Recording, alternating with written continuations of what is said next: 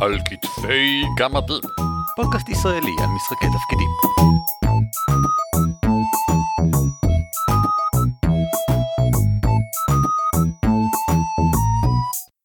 שלום וברוכים הבאים לפרק 187 של על כתפי גמדים, פודקאסט ישראלי העוסק במשחקי תפקידים. שמי הוא ערן אבירם.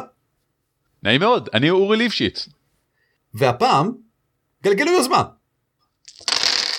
שבע. ברגע ששומעים את הביטוי הזה ברור שמשהו מתחיל ברור שהתחלנו ברור שנכנסנו ברור שאקשן ברור שבלאגנים. גלגלו יוזמה זה הצהרת כוונות זה משהו שרשום על הטישרט שלי לא באמת אבל אני צריך טישרט עם כזה דבר זה משהו שאתה רוצה אתה רוצה לקום אליו בבוקר. ובשביל זה כדאי שנדבר קצת על מה היוזמה מה הטעם בה ובוא נסקר כמה שיטות שונות ואיך הן משתמשות ביוזמה. ולמה כדי שלכם יהיו את הכלים לעשות את זה בעצמכם. קודם כל אני רוצה להגיד שזה ליטרלי כן כתוב על הטישרט שלי. הטישרט בזמנו שעשיתי עם גיל כהן לגבי אה, אה, מנחים. אה, יש שם תמונה של מנחה וכתוב מתחת the room is empty roll initiative. אך, כי, כי זה כן כמו שאמרת לגלגל יוזמה זה, זה יותר במשפט זה state of mind זה קונספט זה זה יותר מהכל בעיניי זה כלי בידי המנחה. ברגע שמנחה אומר גלגלו יוזמה או שחקן האמת גם שחקן יכול להגיד גלגלו יוזמה כשהוא תוקף זה כלי שהוא כלי דיסרפטיב מאוד הוא מוציא את כל מי שיושב על השולחן מהסיטואציה המשחקית ומכניס את כולנו למצב טקטי. כן. דברים מסוימים שקורים במהלך המשחק בין אם מחוץ למשחק ובתוך המשחק יש לו השפעה מיידית על השחקנים והמנחה ועל מה שמתרחש בתוך המשחק ומחוץ למשחק וככל שמודעים יותר להשלכות של מה שאנחנו עושים אפשר להשתמש בכל דבר במהלך הסשן ככלי לשפר את החוויה וליצור את החוויה שאנחנו רוצים שיהיה. מהרגע שמישהו אומר גלגלו יוזמה, בום, כולנו עוברים למוד הטקטי שלנו. אז אני כבר מציע, העצה הראשונה והכי בסיסית שלי, אם אתם המנחים ויש איזה שהם אלמנטים סיפוריים שבעיניכם חשובים למהלך של הקרב, בתוך עולם היוזמה הזה, אחרי גלגול היוזמה תחזרו עליהם. יש את הנטייה הזאת של אוקיי סיפור סיפור רולפליי רולפליי רולפליי מגלגלים יוזמה קרב סיימנו אוקיי סיפור סיפור רולפליי רולפליי. יש שיטות שמאוד תומכות בדברים האלה שמאפשרים לכם להשתמש באלמנטים נרטיביים בתוך קרב, Fate למשל, ויש שיטות ש not so much כמו כל מבוכים ודרקונים. ויש שיטות שנמנעות מזה לחלוטין. אה, עולם המבוך כדי לשמור על זרימה סיפורית בלתי פוסקת אין מעבר מתוך חוץ אקשן לתוך אקשן.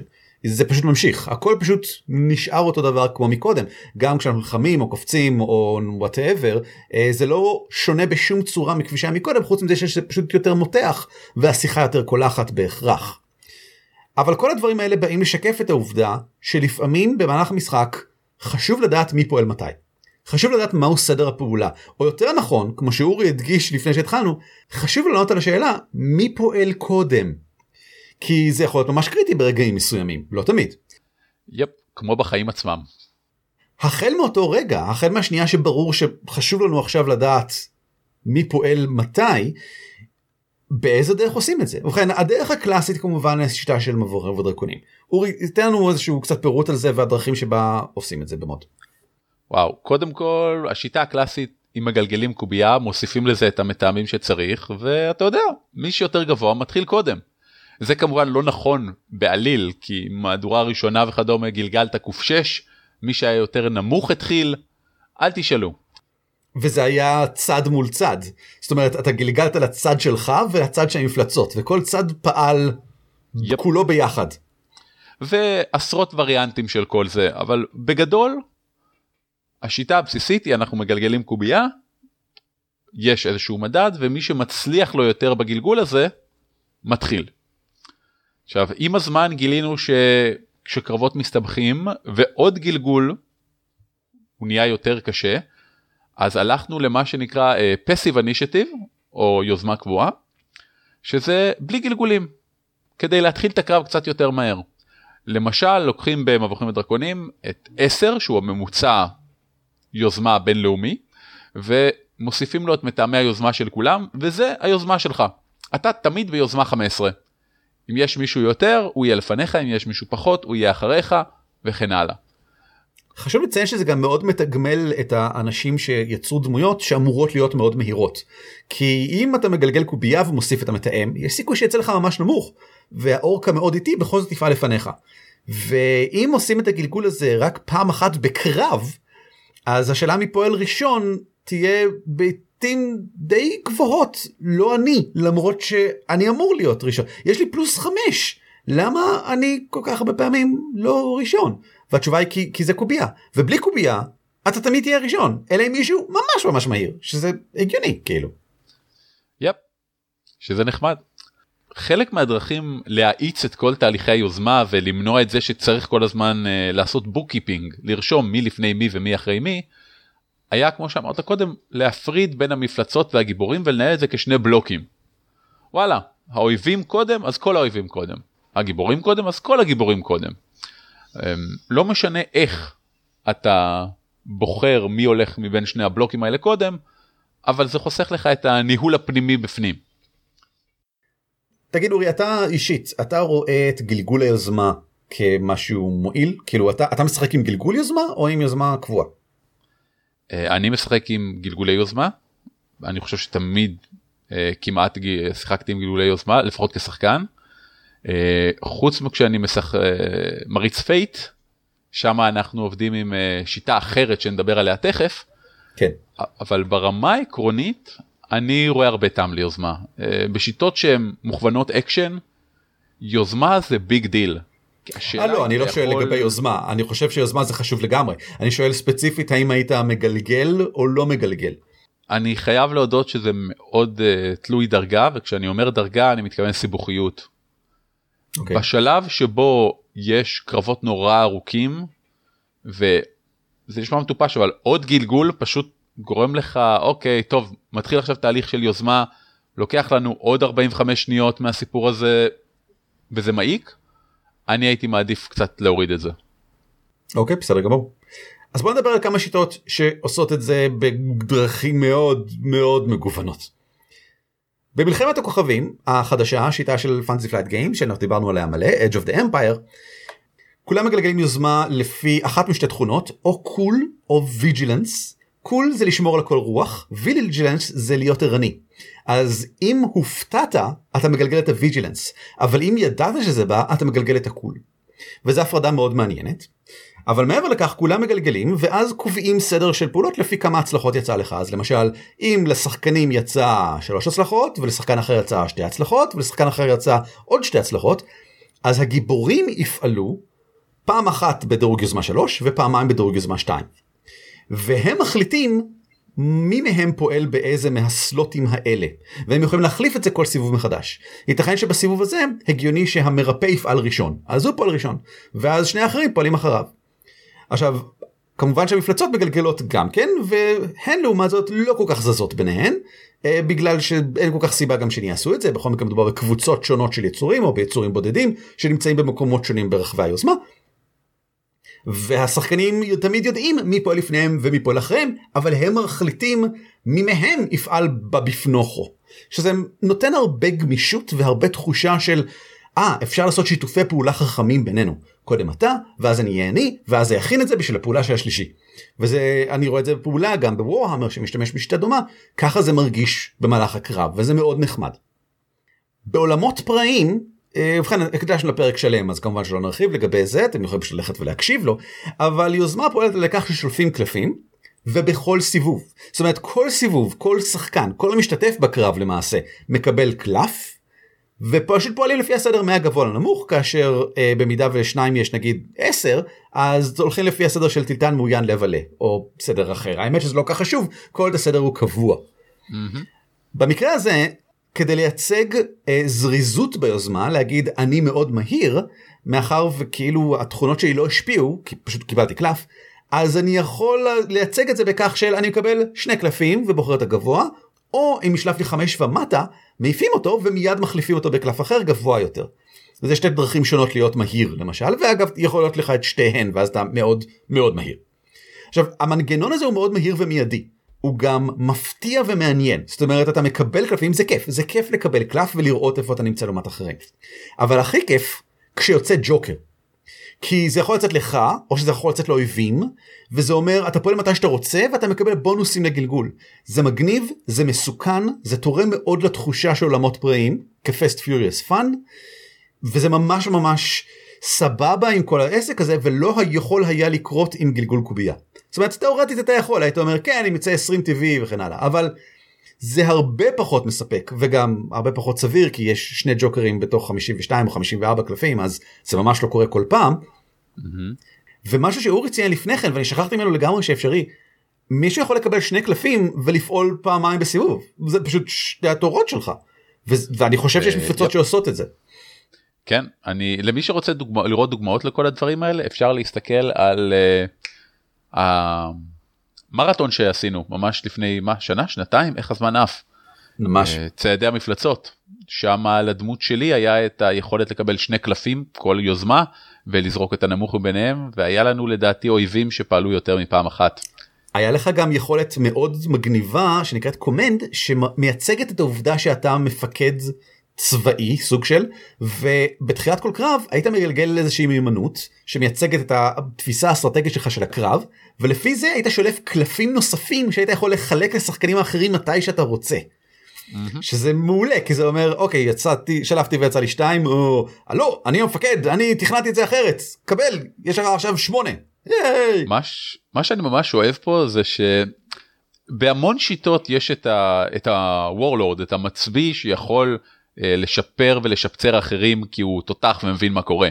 כן. ובגלל ששיטות היוזמה והפעילויות בקרב, סדר פעילויות בקרב, כל כך שונות בין שיטות משחק שונות, כל שיטה קצת ממציאה מחדש את היכולת הזאת. נכון, uh, נכון מאוד. ב-D&D מהדורה 4 אתה יכול פתאום להגיד אוקיי אתה תעשה תעשה פעולת תנועה עכשיו בתור שלי כי בא לי. בפאת'פיינדר uh, כברד הרבה פעמים אני יכול להשפיע על אחרים אז בתור שלי אני נותן תור למישהו אחר או אה, משנה קצת אה, מתי הם פועלים. זה מגניב לראות איך כל שיטה ממציאה מחדש את הגלגל הזה.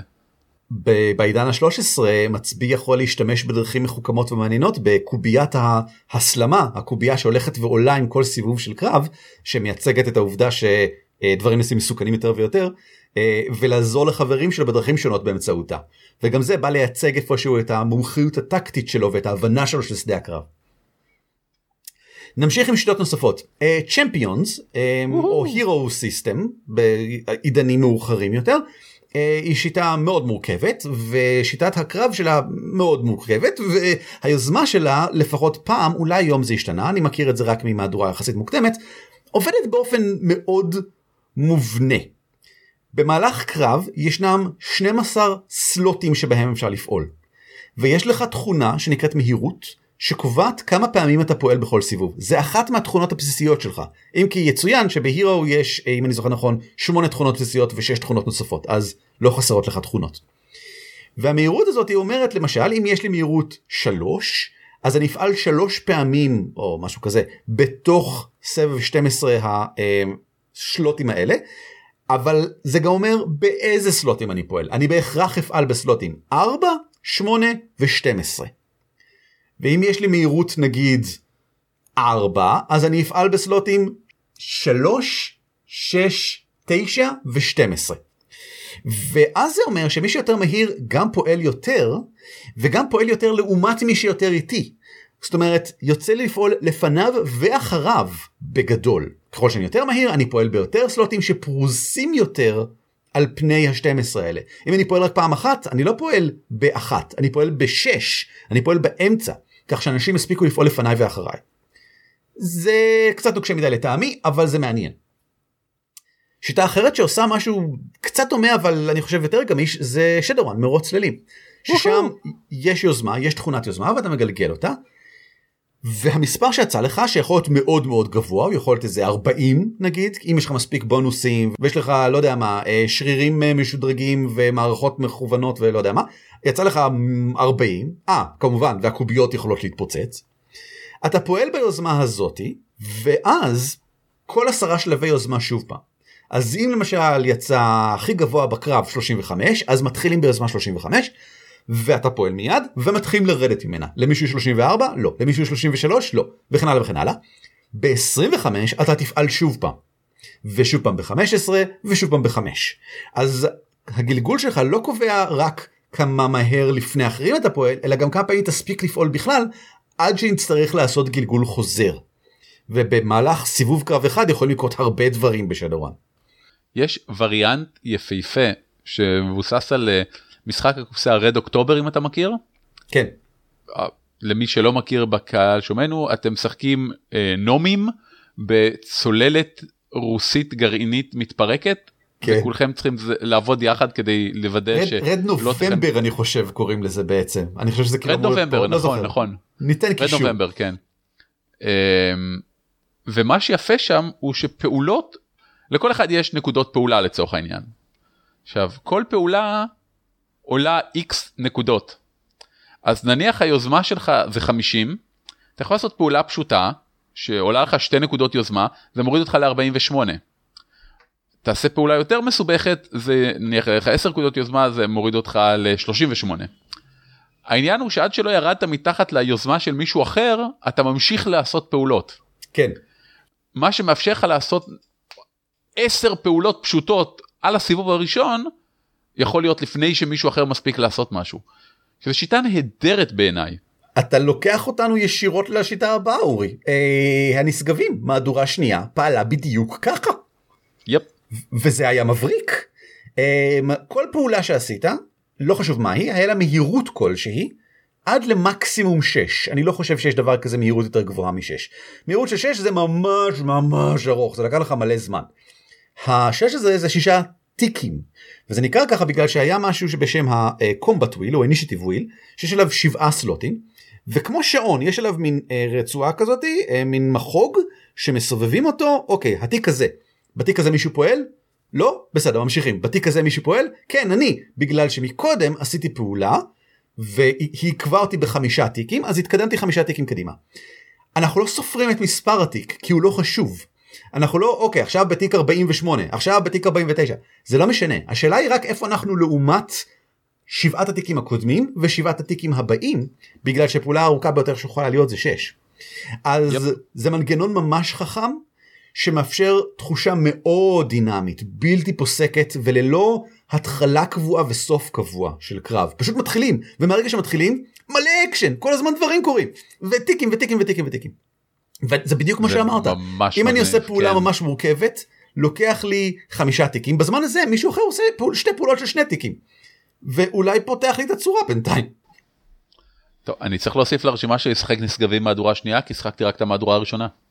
אז מה שאנחנו צריכים לעשות זה לשחק את השלישית ביחד כי אני לא יודע עליה מספיק והיא כנראה נהדרת. נמשיך לבאה בתור שעושה משהו שוב פעם מאוד שונה Phoenix Dawn Command. היוזמה שלה אני לא חושב שהיא מקורית אה, כל מיני שיטות כבר עשו דברים דומים לפני כן אבל היא עושה את זה מצוין אז בוא ניתן אותה כדוגמה.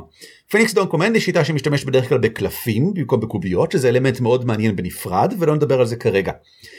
היוזמה שלה נקראת הלפיד אחד השחקנים מתחיל כשהוא מחזיק בלפיד. אתם מחליטים מי. ככה מתחיל הקרב. כשמתחיל אקשן, החלטנו שמתחיל אקשן, אחד השחקנים מחזיק בלפיד. ואז, כשהוא מסיים את תורו, הוא מעביר את הלפיד לשחקן אחר. זה לא יכול להיות שחקן שכבר שיחק בסיבוב הזה. זאת אומרת, כל שחקן ישחק פעם אחת, אבל הם מחליטים למי להעביר את הלפיד. הלפיד אגב הוא, הוא קלף אמיתי, זה, זה באמת קלף, וכדי לעשות את זה יותר שימושי כביכול בעיניי פחות שימושי על הקלף הזה גם רשומים האלמנטים הסביבתיים המעניינים שיש בקרב הזה שאפשר לנצל. שזה חמוד אבל אני לא מבין למה זה צריך להיות רשום על הקלף הזה. בכל מקרה כשאתה נותן את זה לשחקן אחר תורו והוא פועל. ואתה שואל אז איפה המפלצות? אז כל האויבים פועלים בין העברות. אם לאויב למשל יש מהירות 2 אז כל שתי העברות של לפיד הוא פועל. אז אני העברתי ואז אתה העברת באמצע העברה לצורך העניין האויב הזה פועל. מה שאומר שאויבים פועלים די מהר, מהירות 2 זה כמובן מאוד מאוד גבוה, מהירות 1 זה גבוה לכדי טירוף, אבל גם מהירות 3 זה לא רע. זה אומר שאויבים פועלים פוטנציאלית קצת יותר מהר מכפי שפועלים השחקנים. זה מנגנון מאוד נחמד ששומר על כולם במתח כי בעוד שהם בגדול יודעים מה המהירות של האויבים אז הם יודעים לחזות מי יפעל מתי בדרך כלל לוקח קצת זמן עד שהם מבינים מה המהירות כי אויבים קצת מפתיעים לא כך ברורים לפעמים יכולים להיות לא צפויים וייתכן שדברים שונים משפיעים עליהם והמהירות שלהם שונה אז אתה לא בדיוק יודע מתי דברים יקרו. וגם יש כאן את האלמנט שהיה במלחמת הכוכבים שאתה אתה יכול לתכנן דברים ביחד טוב אז אני ארים אז אני אתכונן אז אני אירה ואז אני עושה את הקריטי ייי פעלנו ביחד ועבדנו כמו שצריך. וזה בדיוק זה וזה משחק ששם דגש עצום על שיתוף פעולה וכל היכולות בונות על זה אז זה בכלל לא מפתיע שזה היוזמה שלו. השיטה הבאה זה עולם מבוך שהיא כמו שאמרנו מקודם ללא הפרדה בין אקשן ללא אקשן אבל זה לא אומר שאין בה יוזמה כי זה עדיין חשוב לדעת מי פועל ראשון. התשובה היא מה שהגיוני בסיפור בגדול ואם יש ספק גלגלו על זה התגרות בגורל שזה המהלך הגנרי של האם אתה מספיק האם אתה אה, למשל מספיק חזק האם אתה מספיק מהיר האם אתה מספיק חרישי וכן הלאה. Mm. ואז פועלים עכשיו איך פועלים כל שחקן אומר מה שהוא עושה והוא אומר את זה אחרי שהשחקן האחר עשה את מה שהוא עשה. לפי איזה סדר מה שמתאים והגיוני בסיפור. טוב אני יורה בשומר מרחוק אוקיי אז אני מתחיל לרוץ כבר לעבר השומר כדי שאם הוא מפספס אז שאני אתפוס אותו אוקיי סבבה ואז השחקן מגלגל. זה גם יכול להיות אחרת זה יכול להיות השחקן אומר אני יורה בשומר מרחוק. מגלגל את הירי.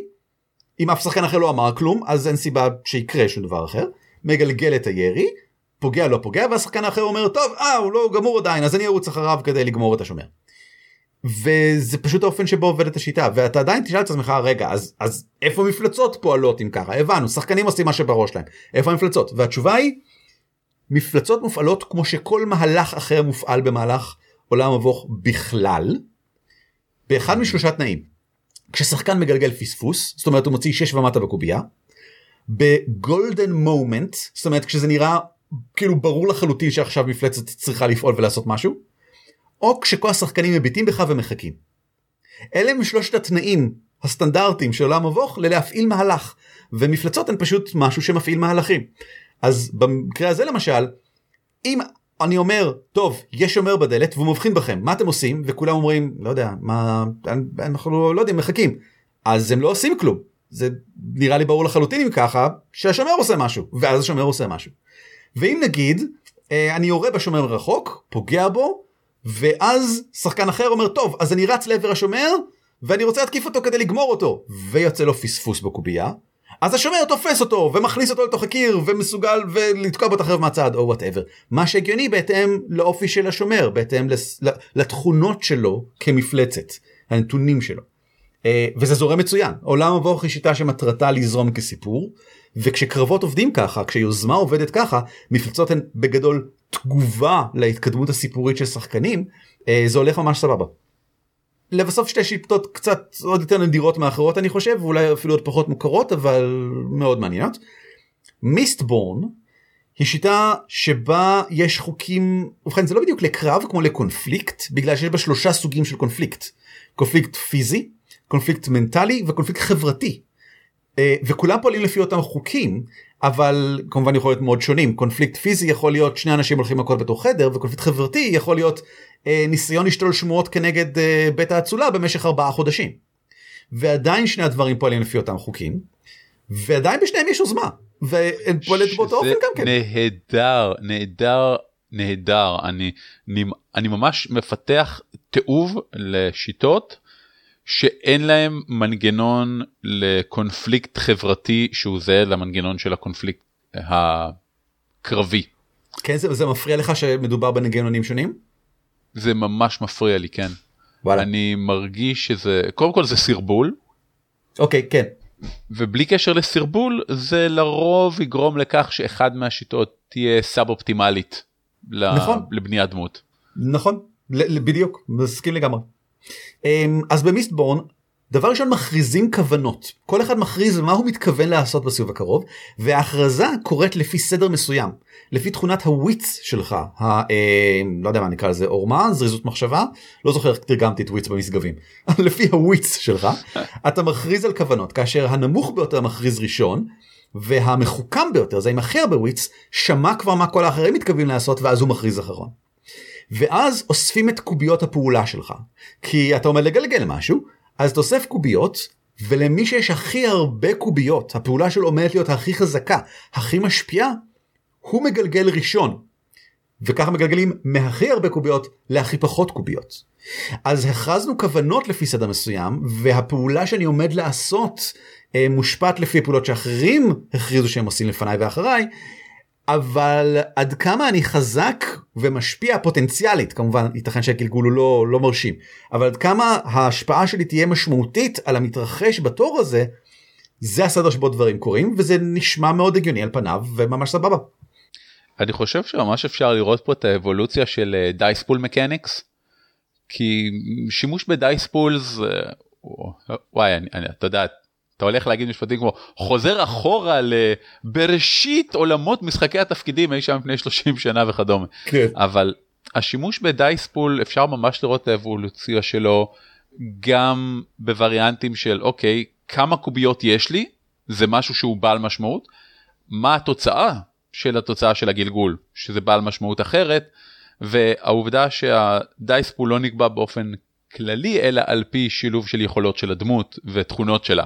כן. אז ממש רואים איך העולם הזה התקדם ו- והקונספט הזה של דייספול הלך אה, ונהיה מורכב ויפה מכנית או מכוער מכנית במקרה של קוביות מתפוצצות בהקשר הזה בעיניי. מה זה אדיר קוביות מתפוצצות זה הכי טוב. אגב לא זה מכלום מעניין. שבעולמות פראיים שזה שיטה שחוגגת קוביות מתפוצצות לא משתמשת בה ביוזמה אלא היוזמה זה תמיד יחסית מסודר עם הקלפים. יופ, מעניין.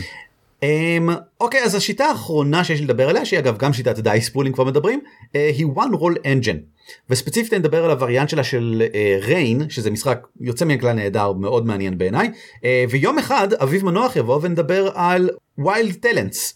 שיטת גיבורי העל שמבוססת על one roll engine כי הוא רוצה לדבר עליה כבר מלא זמן ואני חושב שמאוד ראוי היא מאוד מאוד טובה.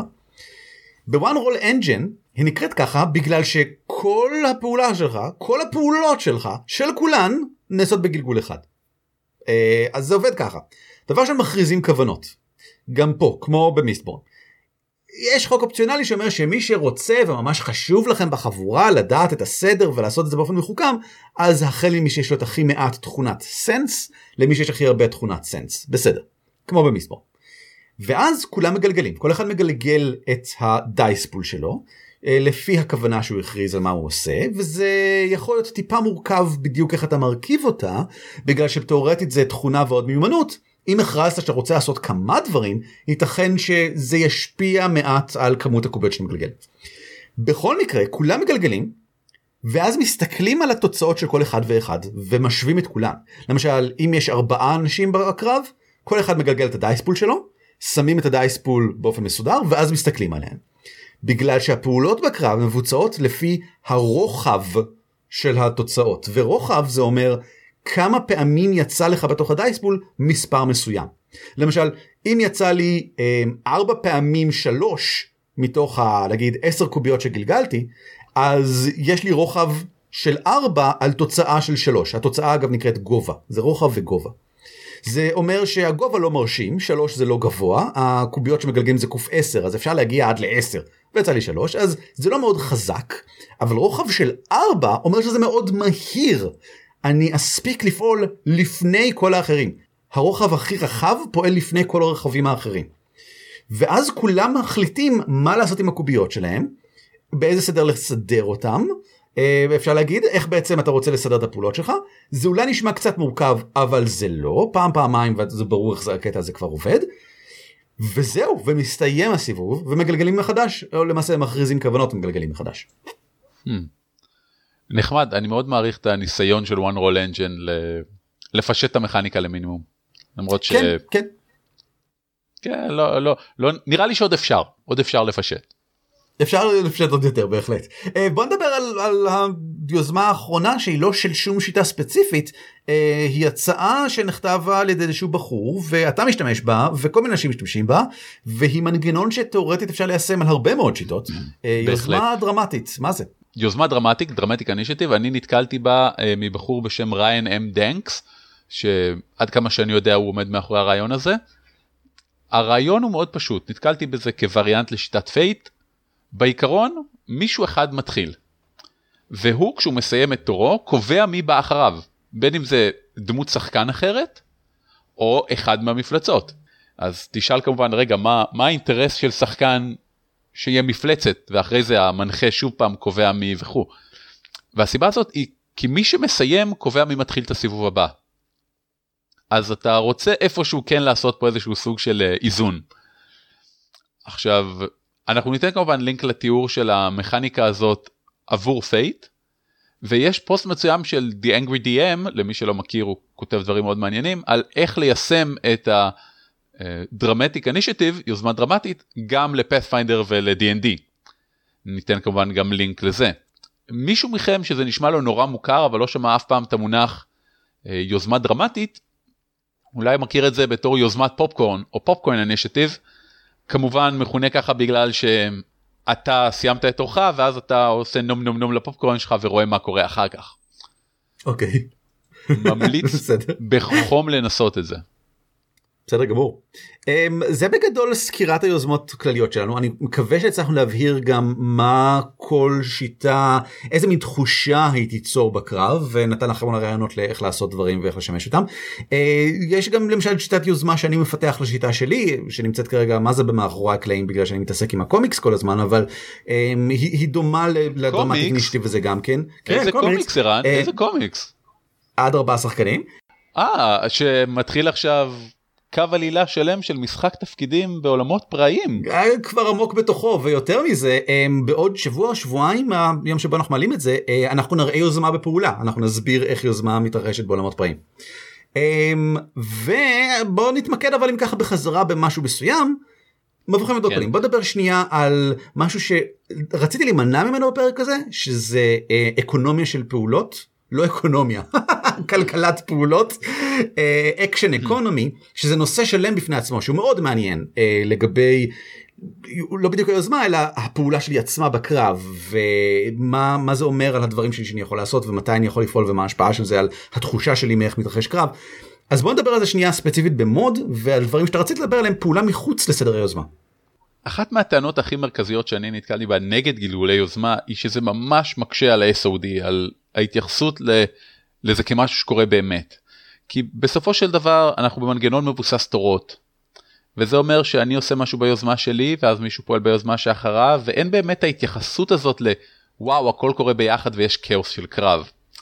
עכשיו יש כל מיני מנגנונים שניסו לפתור את זה אפילו כללים uh, קטנטנים כאלה כמו במה לא זוכר איזה מהדורה טענו שאם יש לכם יוזמה זהה שתי הצדדים תוקפים וגורמים נזק אם הם פגעו בלי קשר נניח אם אחד מהם הורג את השני למשל כי הם תקפו בו זמנית.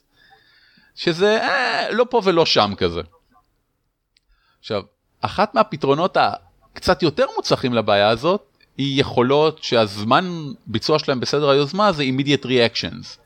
למשל כן. בפאת'פיינדר יש לך את הלחש פזרפול נפילת נוצה שהוא מתרחש מיד ברגע שאתה נופל ולא בתור שלך ביוזמה.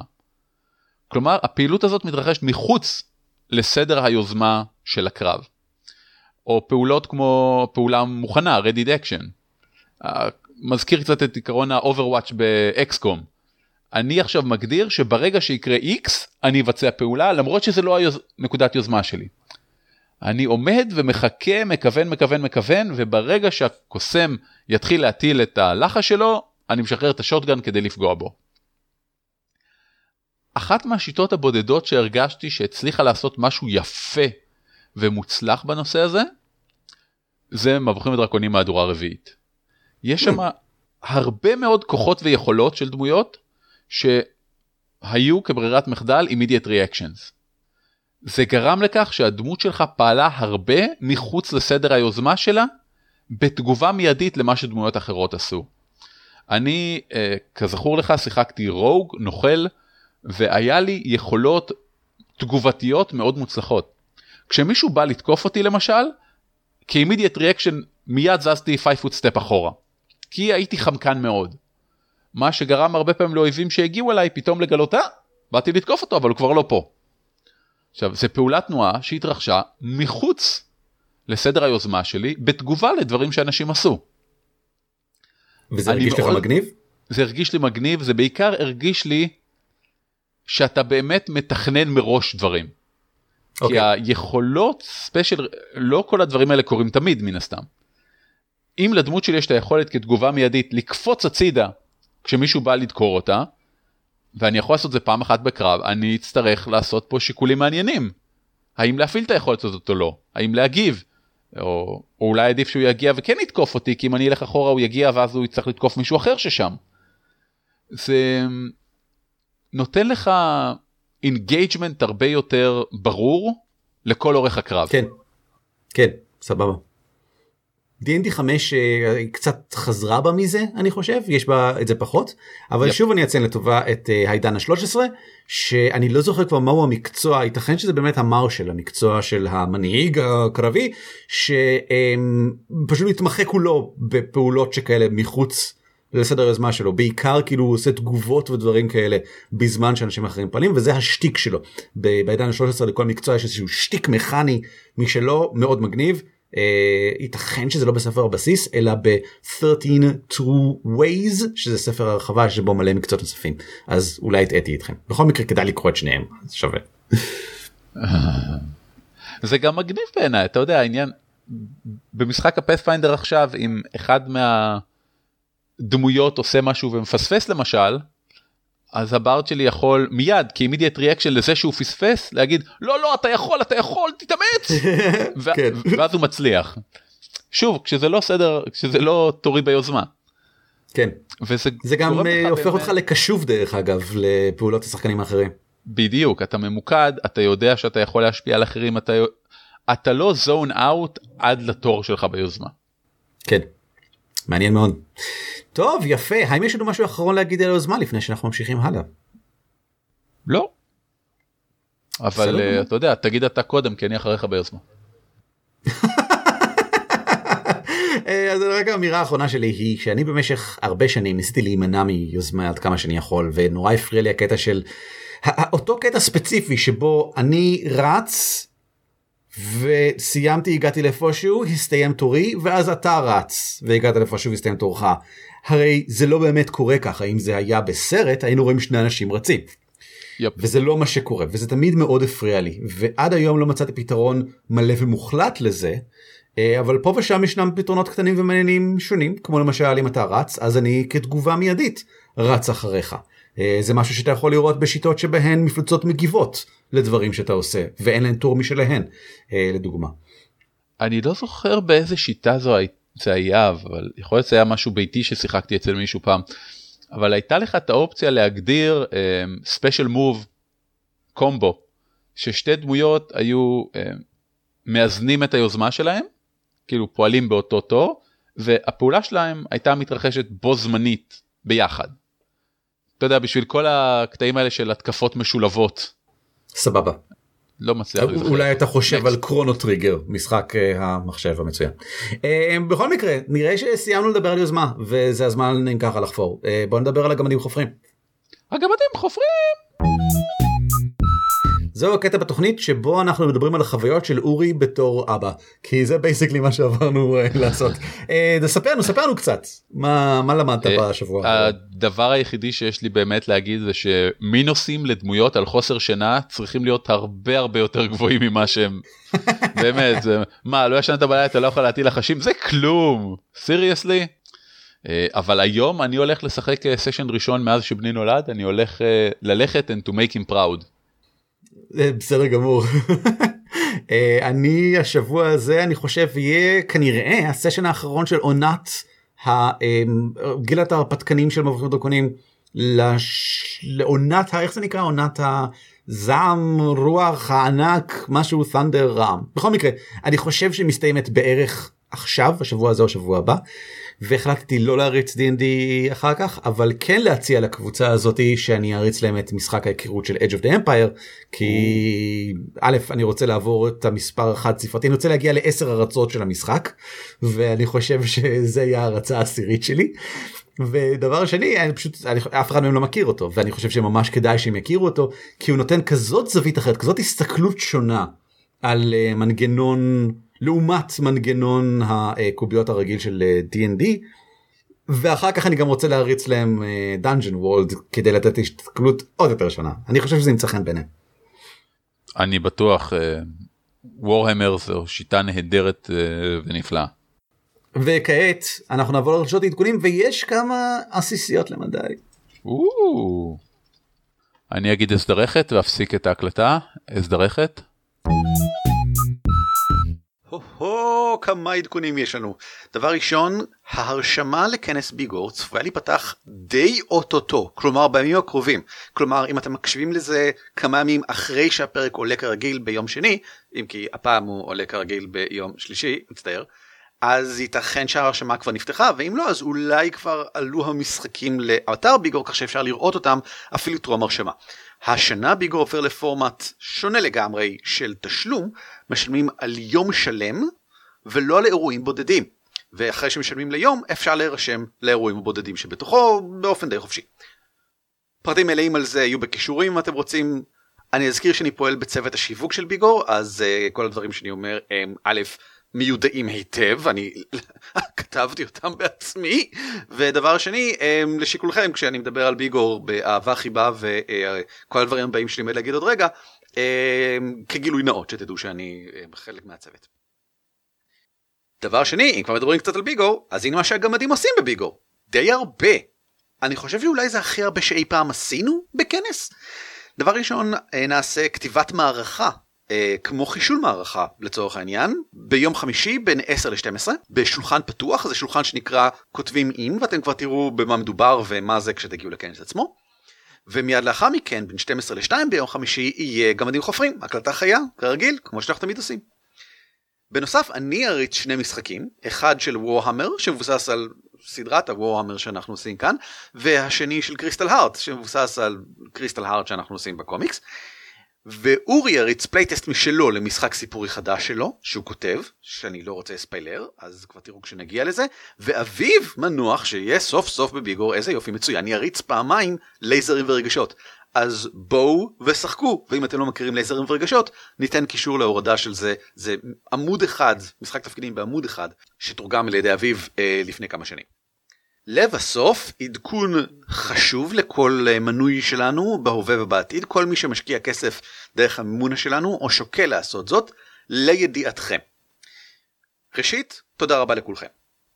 התמיכה הזאת מועילה לנו מאוד גם בכך שהיא מעודדת אותנו להמשיך וגם בכך שהיא מספקת לנו את הכסף להמשיך. הדברים שאנחנו עושים עולים כסף וכדי שנוכל לעשות אותם כמו שצריך ועם מינימום דאגות אנחנו זקוקים לכסף הזה אז תודה. דבר שני אנחנו מפסיקים לספק מסמכים על בסיס חודשי.